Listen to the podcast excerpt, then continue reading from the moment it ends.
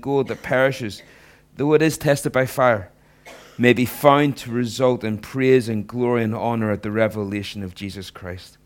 Though you have not seen him, you love him. Though you do not now see him, you believe in him and rejoice with joy that is inexpressible and filled with glory, obtaining the outcome of your faith, the salvation of your souls.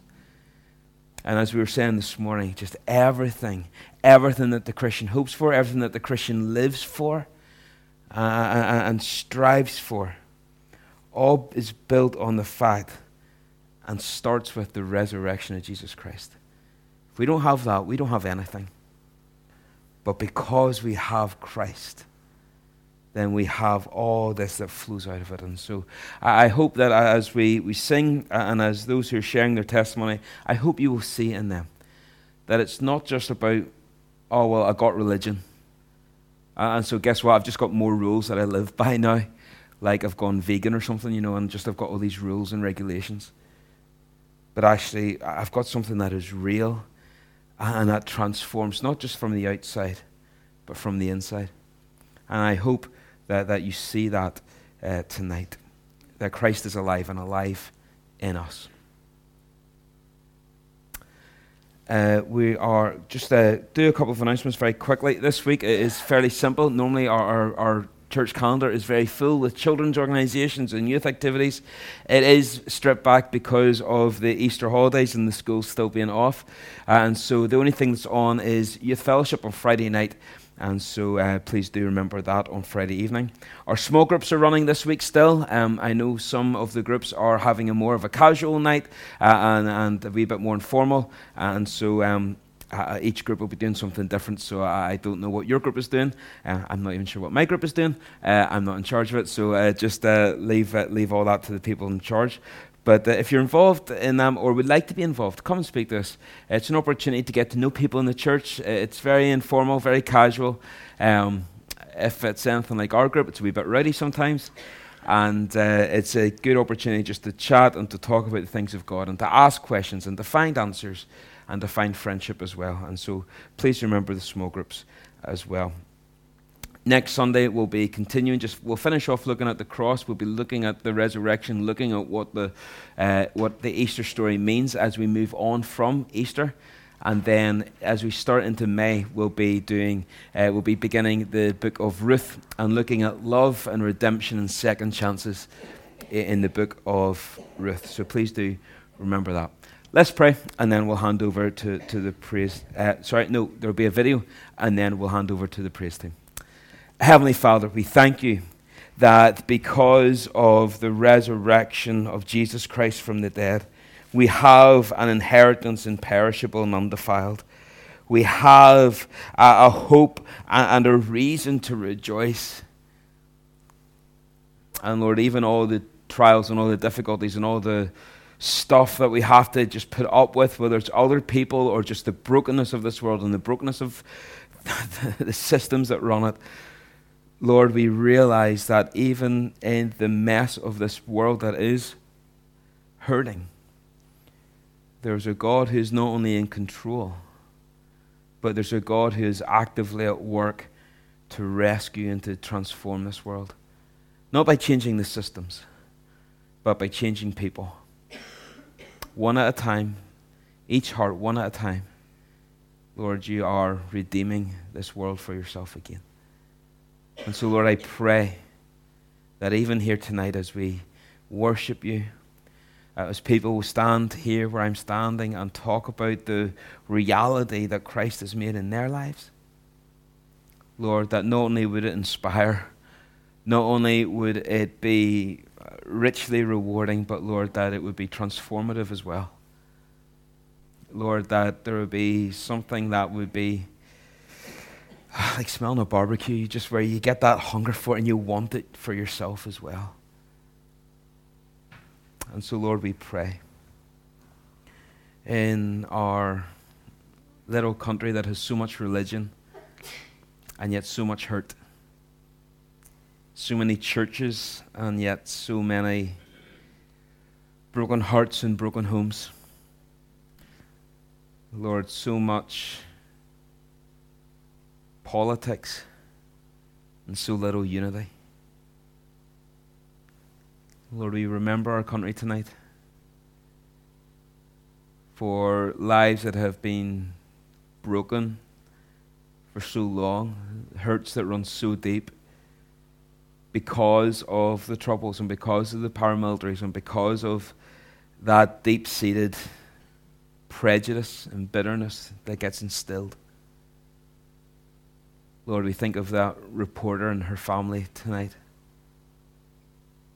And Lord, we remember that this, this world and its brokenness takes no prisoners, it takes no sympathies for who you are or what part you're playing in it. And so, Lord, we need something supernatural to happen in our country. We need something more than just moral codes and politicians. We need something more than funding and finance. We need a Savior who is alive and able to speak and able to move and able to work. Lord, we find that in you, and so, Lord, come. And even begin here tonight with us, with this room full of people. Lord, begin that work in us. And that transforming power that comes from the resurrection. We pray this in your precious name. Amen. Going to watch just a short video and then uh, hand over to the musicians.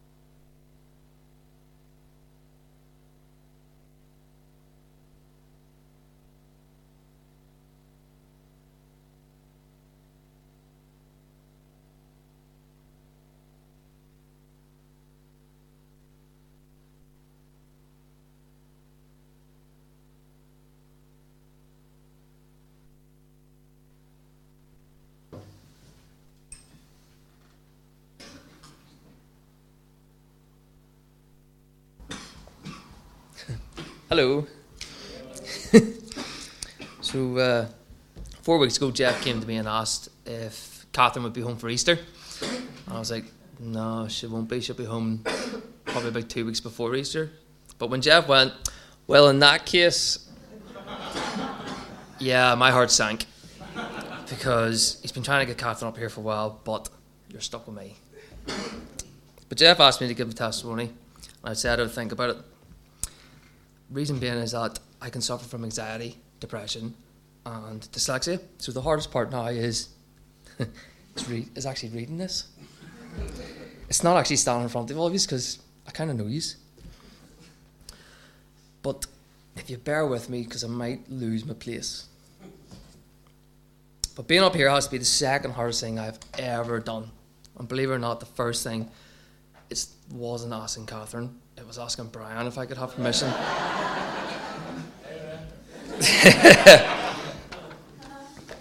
but after talking about it uh, with some of my friends, praying on it, and I thought, do you know what? I'm going to give you all an insight of how I used to live, which I really wasn't living. But I was given a good bit of advice today. Brian came up to me today when I was leaving. He says, Whatever you do, don't tell him about the time you went up Bangor streaking. but that's all I'm going to leave it at, okay? It's like that was literally just been thrown in. But one of the things that definitely did agree with me that I do it today is because it would give me some experience to get for my wedding speech. So I grew up in a non-Christian family, but I attended the BB for 13 years, and I even went back. I think it was for about two or three years as a warrant officer to basically try and give back to the kids. I didn't agree with what I was reading in the Bible, but I thought it's the best thing for them. So, but when I was about 16 years old, I found out what it was like to drink, smoke, be a wee rebel. If my mum was here now, she would probably call me the names of the day, because that's what she used to call me. Uh, every other weekend, knock on the door, it's policeman. Here's your son. Usually the way it ran. And I used to sneak out on a Friday or Saturday night and go into the Boom Boom Room. Like anybody knows Boom Boom Room, it was the Saturday Night Fever disco floor in the old cafe. I don't like dancing, but see back then, I'm telling you, I would have been up.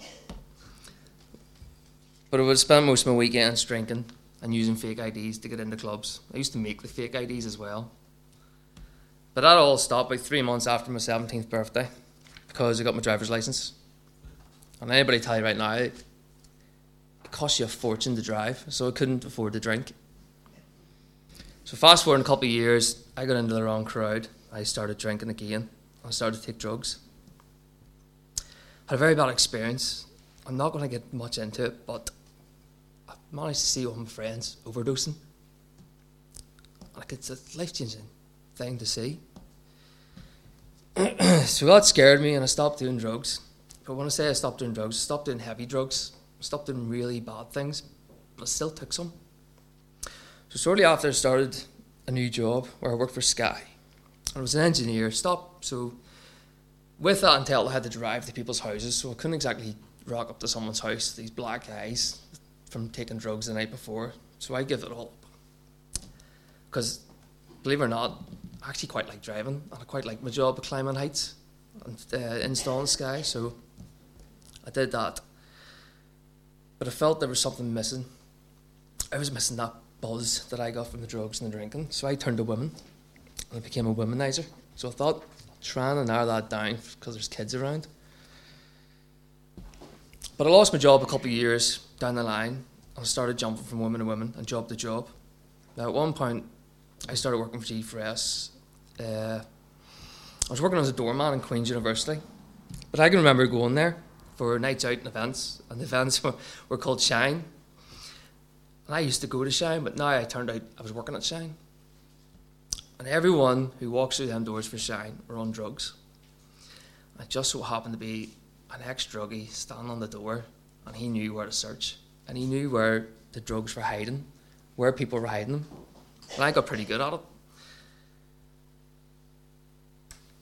But within G4S, I got a full time job working in the Belfast City Airport as a PRM operative. Nice, big, fancy job title for helping anybody with disabilities on and off aircrafts.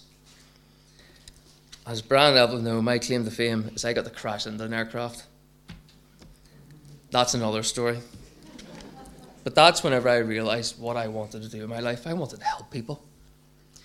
Sort of came back into the thing, helping passengers on and off the aircrafts, but also helping out the BB. I'd left the airport and started working for the Croft community as a support worker, working with adults with learning disabilities. And I started going to the gym instead of being a womanizer. I was trying to change my ways. Sometime later, I met Catherine in the gym. A wee short time later, we started doing gym sessions together. And then we started to hang out at the gym. One thing led to another. One thing that you find out later on was on a flight home from Scotland. We took the plunge and we started dating. It was the scariest day of my life. This is where it gets good. A month later on a Saturday night, we are doing my favourite thing to do. We were having a McDonald's. And we were talking about everything and anything. There was never any secrets between me and Kat. But Kat brought up the Bible, and we started to talk about it. So there's four things. We talked about how sex before marriage is wrong, and it is an intimate thing for married couples. That pornography is the wrong, and it gives false sense of what type of relationship it is. We spoke about my time in the BB, and in my years in the BB, a verse has always stuck with me, but I couldn't remember it to save my life that night.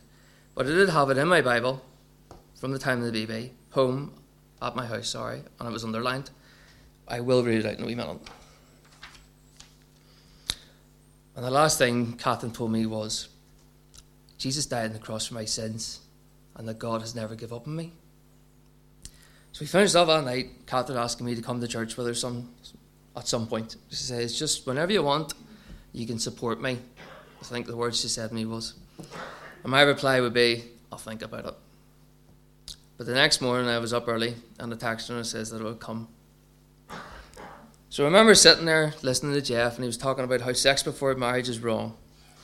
How pornography gives false impressions and Jeff spoke about Jesus dying on the cross for our sins and how God has never turned his back on me. And then, G- then Jeff read out a verse that stuck with me. I sat there thinking, the flip's going on here. Catherine's clearly spoken to this fella and told him about last night. I said to Catherine, You stitched me up. But Evelyn jumped straight in there. We didn't even know you were coming till this morning, but God knew. So over the time I've seen God work, my eyes have been opened more and more, and I started to pick up Catherine's brain more and more. I bet you she regretted that one. But we're going to fast forward on, on the morning of, of uh, Sunday the 24th, the 24th of September, 2017, I was here at AEC. Jeff started to talk. I was flicking through my Bible on my phone, looking for something, and I came across that verse that had always stuck with me. At that point, Jeff read out my verse. It's Matthew 7, verse 7. Ask and it will be given to you. Seek and you will find it. Lock the door and it will be opened to you.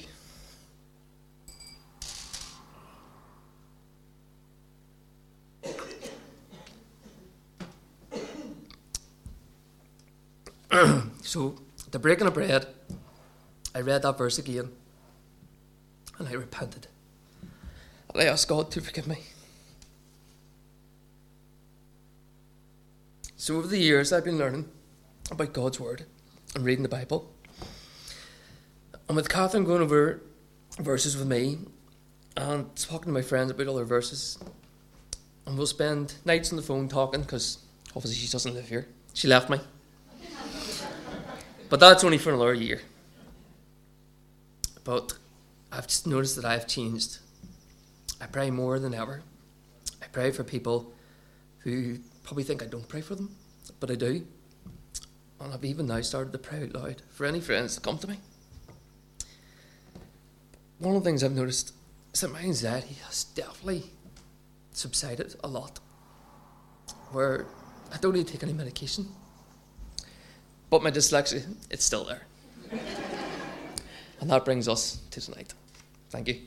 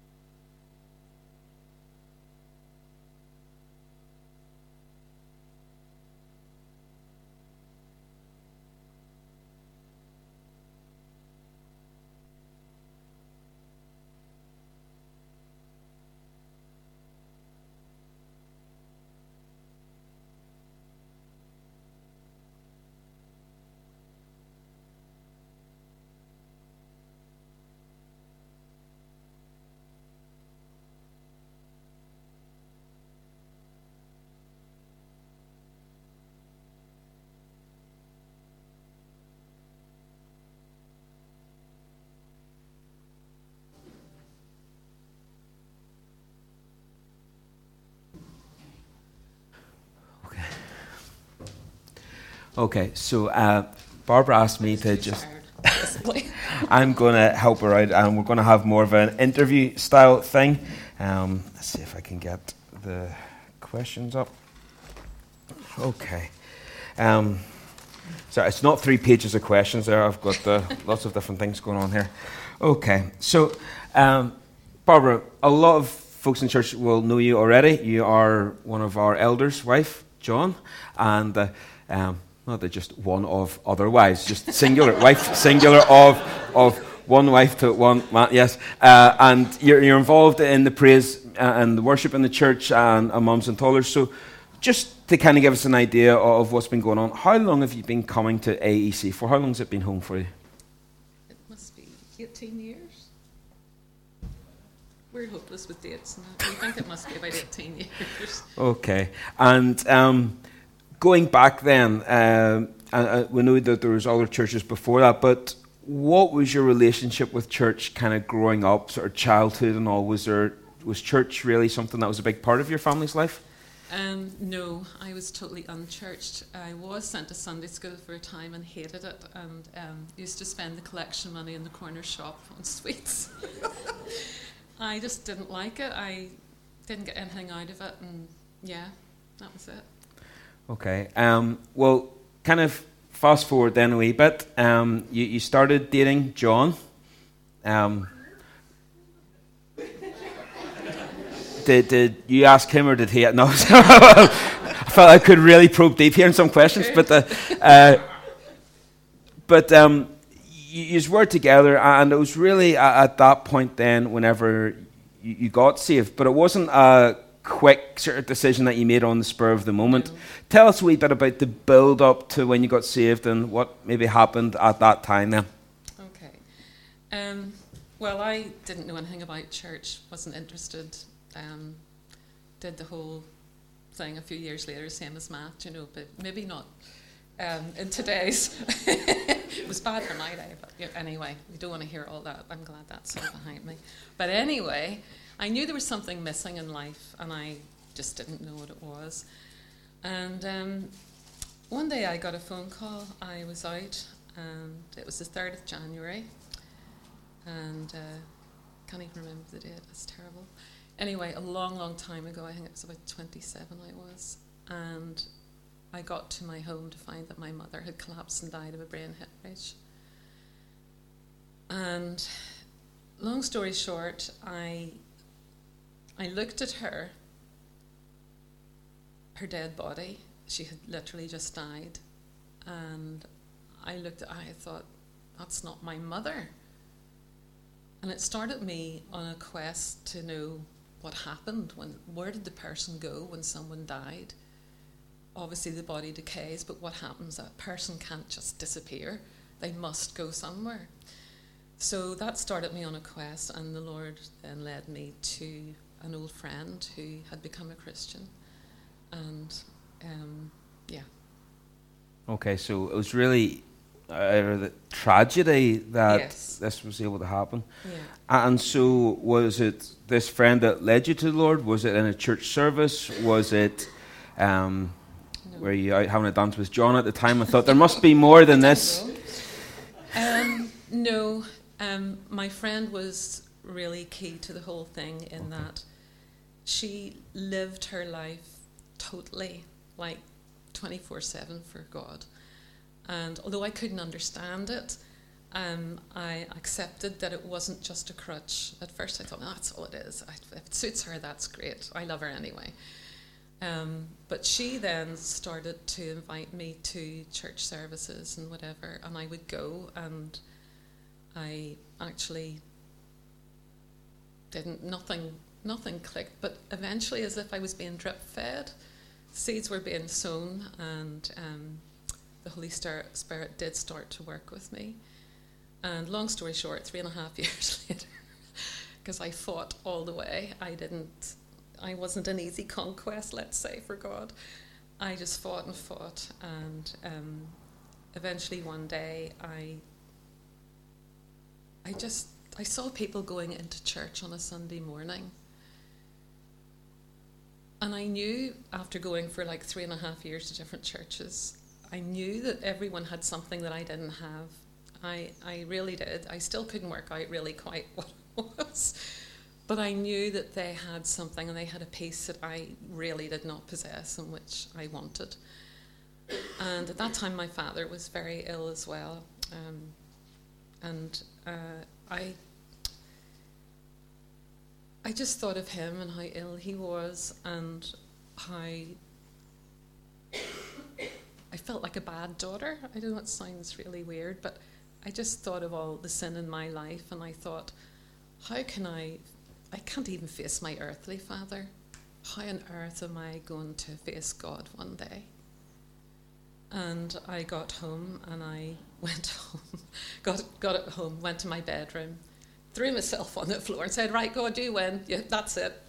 I'm yours. that was it. No, no fancy prayer. But I meant every word of it. And it was like, a, literally, you know, they say burdens are lifted at Calvary. Well, there was a huge burden lifted off my entire life. And from that day onward, I, um, yeah, I've loved the Lord. Amen. Um, we'll fast forward then a wee bit more. Mm-hmm. So we're now at a stage where you are saved, Mm-hmm. you're married, and there's now three little children Oh, yes. running around the place. Yes. Um, how did you find being a busy mum affected your relationship with God? Because um, we've got two in our house, and it can be busy, but to have three when you're outnumbered, and what, what's that, what's that like? It was nuts because I was a bit older and um, we sort of had our children like that. Like I had three, two, and a baby. Um, so it was quite tough, and John was away a lot of the time. And to be honest, it was very frustrating. You know, I literally didn't have the energy or the, the, um, yeah, the energy mostly to even make time. Is that awful? Make time for God. And I was tired all the time, but I was always aware of his presence. I was always aware that he was there, and I wanted what I had, what I had in my life, to be in their lives. And so I, it was pointed out to me um, by someone that indeed that was my ministry. I felt very frustrated, you know, that I couldn't do things in the church and whatever, because we had uh, John's mum and dad weren't there, mine weren't there. Obviously, them dead and gone, and no babysitters, nobody to help. So I couldn't even get out to things in the church. So somebody pointed out to me, well, actually, don't you think this is your ministry at home with your three children?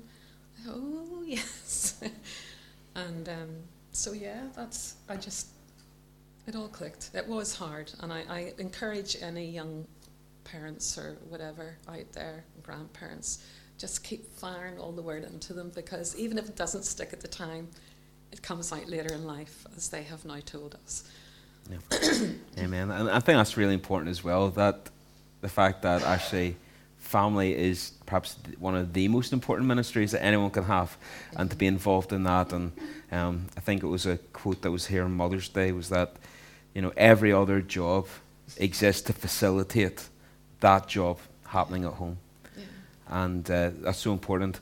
And then, so as the three kids got older, um, there's ups and downs with, with kids, uh, as there is, but you've seen God work through their lives then, and you've Mm. seen a reward for that ministry and time that you spent with them. Um, I have. They all are walking with the Lord. Um, that wasn't always that way. Sarah gave her life to the Lord when she was four, and she's just always been so steady, always just yeah. That's all she wants is God, God, God. Um, Ross was great until he went to uni, and then he decided he might like to check out the world for. a while. so for three years he was a bit um, off the rails, but he soon realised that it was empty and useless, and got himself back to church, and he's a very, very strong man of God today. Um, Grace, she um, didn't believe, and she rebelled really quite young, and um, and whatever. And it wasn't until actually after she got married, and there was a couple of things that didn't really go her way. Let's say things were quite hard, and. Uh, she gave her life to the Lord, and again, she hasn't looked back, and it's just been incredible because, as a lot of you know, uh, Grace has been very ill the last few years, and um, being very, very ill, and ha- still has this chronic illness. But she has got seen God work in her life, and uh, as have we, and it's just been tremendous. And to see her just as a witness and testimony to all these people who just, I mean, the number of people who've said to me and even to her, You're so aptly named, your name is Grace, and you're full of grace, and that just melts my heart. Yeah. So, Yeah. Uh, and even though it hasn't been easy, I mean, you had the women's Bible study group at Brooklands and, and things like that there. I mean, that played a big part as well, didn't it? Having that support network of a church. Yeah, that's another thing. Um, I, again, to encourage not just women but men. Um, the one thing I did manage to get out to was um, what we would call a, a small group now. But in those days, it was just a bunch of young mums who were um, needing the Lord and uh, needing to spend, you know, to study His Word and pray. And the friendships and the bonds that I made with those women then, the support, the whatever, it's still, we, we're not, today we're all still friends, though we're not in touch all the time. But I know if there's anything I need, I can ring any of them up and they're there for me. And I just, that encouragement is wonderful. Um, I really do urge you, if you're not in a small group or whatever, please, please, please. Um, I'm really, I, you know, this is a bit of a cheek for me to say go to ladies' breakfast because I've, I've been twice in 18 years. That's about it because I can't get out of bed in the morning. but if you can't make anything, you know, if you can't make any other things, please do something because you really feel the benefit of sharing with other Christians. You really do. It's just wonderful. And, and then, really, now though, there is opportunity to serve, and so you're involved in the link now. Do you want to tell people a wee bit about that and what Yeah. that means now? Yeah, I um, even when I wasn't a Christian, I always supported the underdog.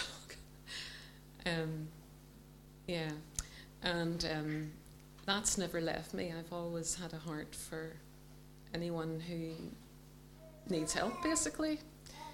Um, the stranger, the the outcast, the whoever, and the link, for those of you who don't know, is a local charity involved with the whole community, actually, right from toddlers to pensioners to teaching English as a foreign language um, with immigrants and all the rest of it.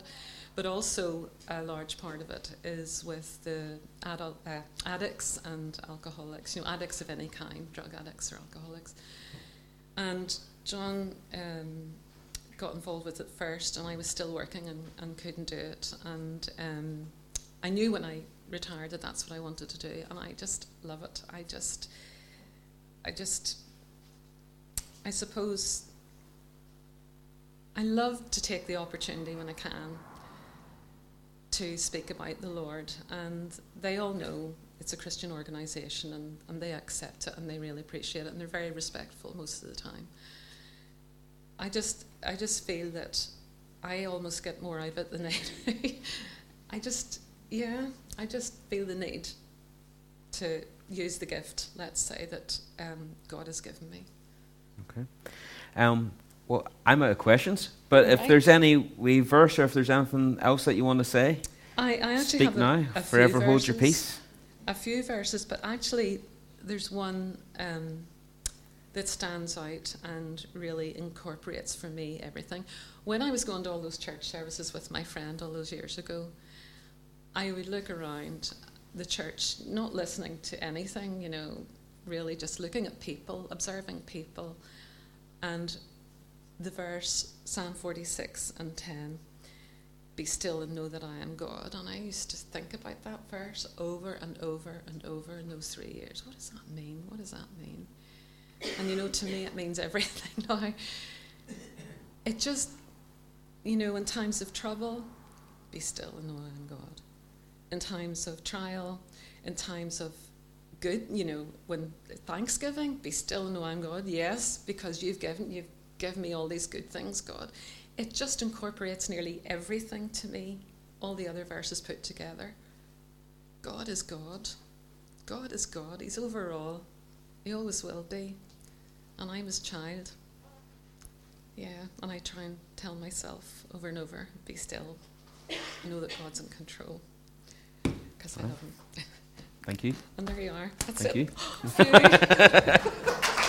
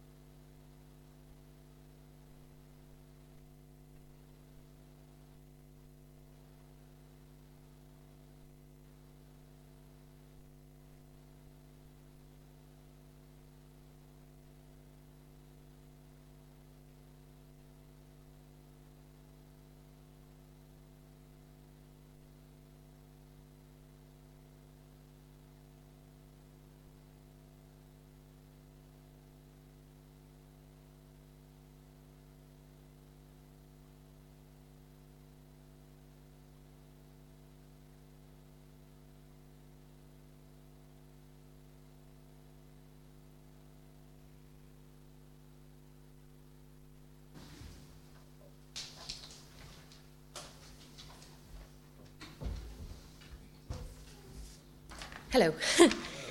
um, so first of all, um, that I was Jeff or Scott asked me a couple of weeks ago, like, mate, you need to give me your favourite song um, for the service, and I completely forgot, and he didn't remind me. Um, so I was a bit raging that I didn't get to choose one.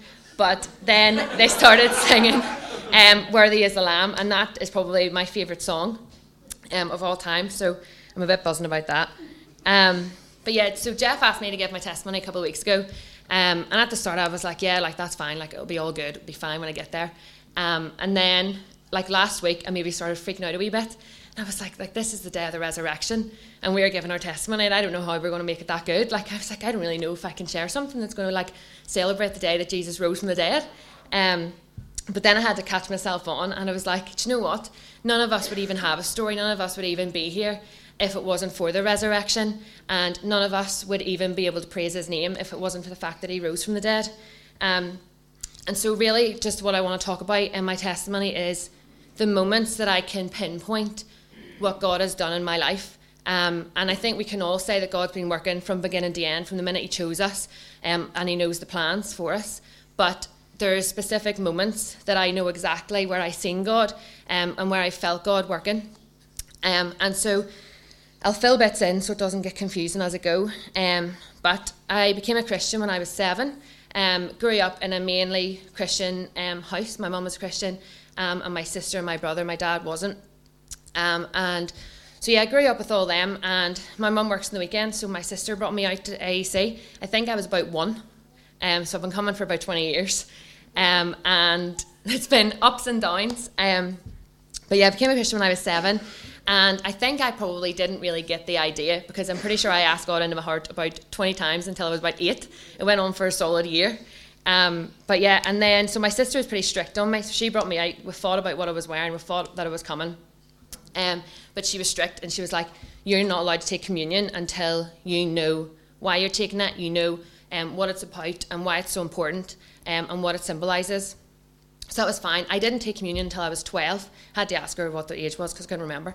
Um, but I remember sitting in McDonald's with her after church one Sunday and being like, right, I'm ready. This is why. This is why I want to take it. I'm ready.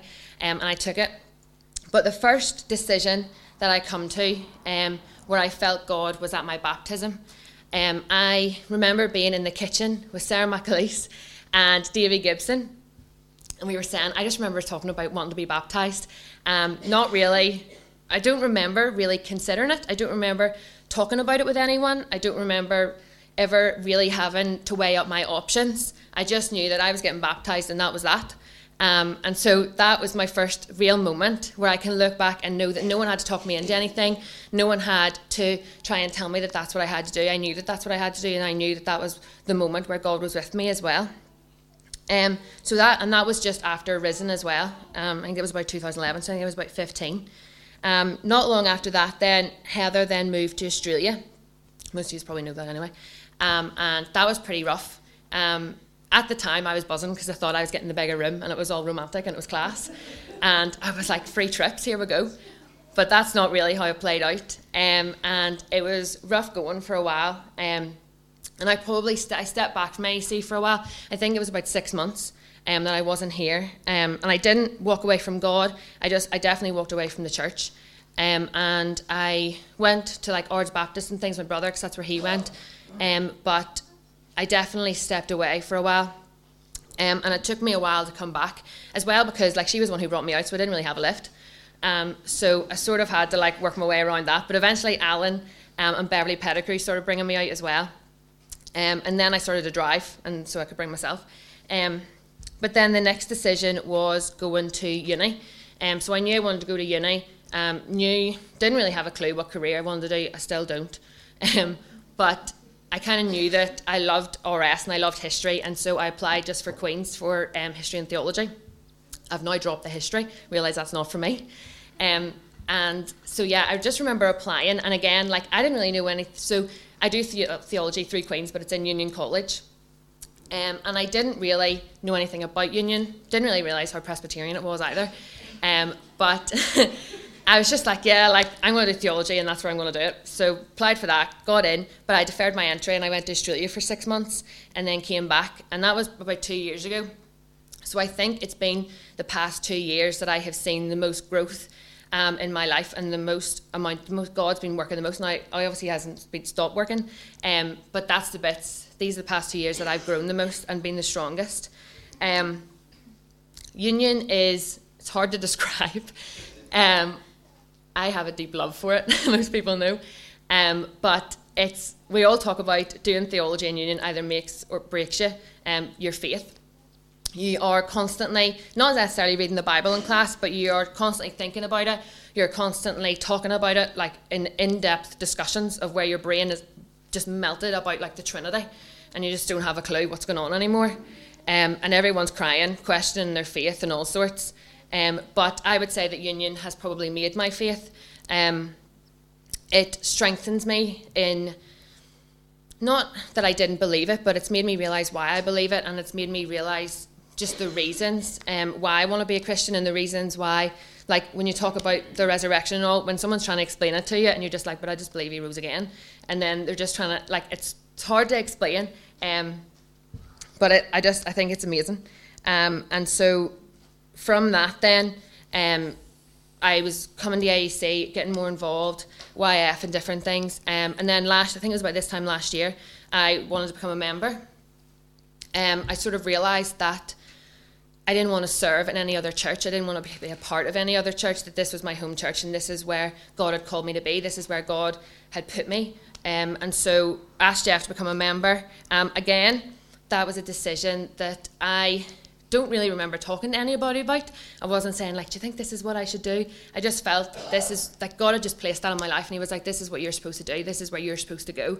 Um, and you need to be invested, and you need to be a member, and you need to be held accountable by your church. Um, and so that was about last year. And then um, the lead up came to the big Treasured. um, and so Treasured um, was, most of you will know, but it was a teenage girls' conference that we held here um, in January this year. And um, last September, I remember that I went, I think the Croatia, these just come back from Croatia, and I was meeting up with Abby to get all the bids from the trip. Um, and then we called round to Denise and Brian's, and Beverly was talking about like, oh, it was the ladies' conference coming up. She was telling us all about it, and I was like, well, wait and see. Like, there is an older crowd that goes to the ladies' conference. Like, sometimes you're sitting there eating your scone and you're looking around, you're like, I'm not in this age bracket.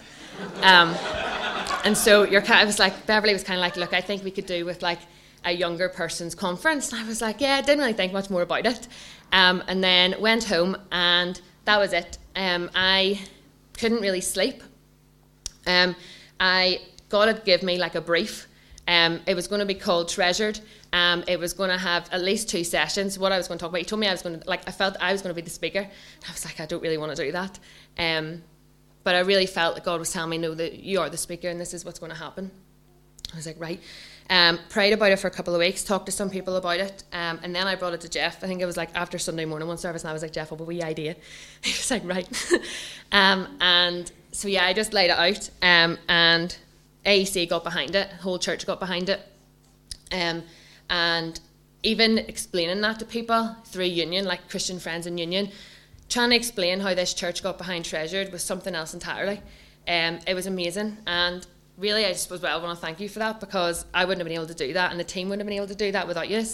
Um, and so yeah, Treasured. looking back, I don't really remember being worried. The other girls might like think something else, but like I don't really remember being stressed. I probably wanted to hit them in the meetings for not coming at times, um, but that was probably the height of it. Um, and yeah, like just trying to plan it, like I, it all just sort of came together. Like we had moments where crafts ended up not working, and we got new crafts in, and it was just a wee bit crazy. Um, but like the week before, like everyone was here. We had the deacons painting that conservatory on New Year's Day, and I was buzzing. I just thought it was class. Um, and like, see, so one of my friends uni, he came in and he was like, Do you know what? Like, this whole church is behind this. And I was like, I know. I've been trying to tell people, and no one was listening to me. Um, but probably one of the best bits I remember about Treasured was sitting um, for the prayer meeting before the Friday night. We were about to kick off, and we were, I think we were sitting in Jeff's office, and it was just all the girls on the committee, um, and we were just having our, we were having our prayer meeting. And I remember um, it was like it's hard to explain. We were really, we were just praising God and we were just thanking Him for this opportunity of seven unequipped girls who really were either still in school, still doing assignments, still working, still doing everything else, and planning a conference. um, for teenage girls for two nights. Um, and so we were, we were laughing, and I just I don't think I've ever really felt anything like it. Like there was la- just laughter everywhere, and it wasn't like an irreverent kind of laughter. Um, it was just insincere in the spirit of what was going on, um, and knowing that we were here with a purpose and we had a plan, and God had a plan for Treasured, and He had used us. Um, and so probably yeah, if I'm looking back on my testimony, like I don't want that to sound like it's all been uphill, it's all been fantastic, and um, don't get me wrong, God's been working in crazy ways. Things have gone wrong, things have broken down, um, and different things. Um, I don't really, uh, I don't talk to my dad or anything. Um, don't really have a relationship for the last couple of years. Um, but through that, God has almost got bigger. Um, he has shown me ways of provision that I never thought I would have imagined. Um, it's just me and wee Marie in the house. and um, we see um, we have seen God working in many ways. I would say, um, we have seen God's provision. We have seen answered prayers to things that we never really thought would have happened. But we have, I would say, we have a good sense of trust that the answers are going to come, um, even if we don't want them in certain aspects. We don't want them in certain ways. The answers are going to come, um, and God's going to provide in it all. And and so really, that's all I have to say. It's not hugely dramatic. I didn't really have a moment of gradually coming to faith. Um, but I've had a journey of seeing God work through every aspect of my life, and I've seen Him work through my mum's life, through my sister's life. Um, I have seen His plans, which may have seemed bad at the time, which we all hated, but have been given to Him for His glory now, um, and that we have seen what He's been able to do for us. And um, yeah, that's me. I'm just going to finish up there. So thanks.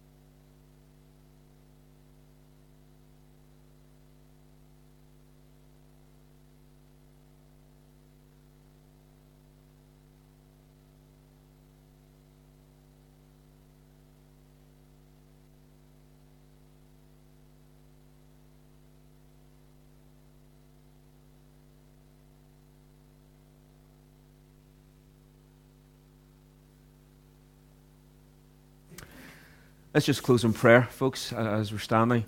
Um, can I remind you that if anyone wants to talk about something that they've heard and saying, well, I never really thought of sort of Christianity or faith being something that could really impact me today, real life, real scenarios. I, I hope that through listening to what's been said, that uh, that that's beginning to change at least. Uh, and I say myself, others who maybe you know here, we're more than happy to talk to you if there's something that you would like to talk about. No one's going to twist your arm or, or sort of uh, press you into thinking something or saying something that isn't real or isn't genuine or anything like that. But we're here. If there's anything that we can do for you, we would love to help in some way. Let's pray. Heavenly Father, we thank you that you are still in the business of changing lives. We thank you that you are still about bringing hope into hopelessness, bringing meaning into emptiness, bringing assurance into fear and doubt. Lord, we thank you that you are a God who changes things. And so, Lord, we would pray that you would continue to change us. Lord, we know that we're far from perfect. We know that um, there are still times when we are hypocritical, and there's times when we're inconsistent, and there's times where we fall short of what we know we ought to be doing.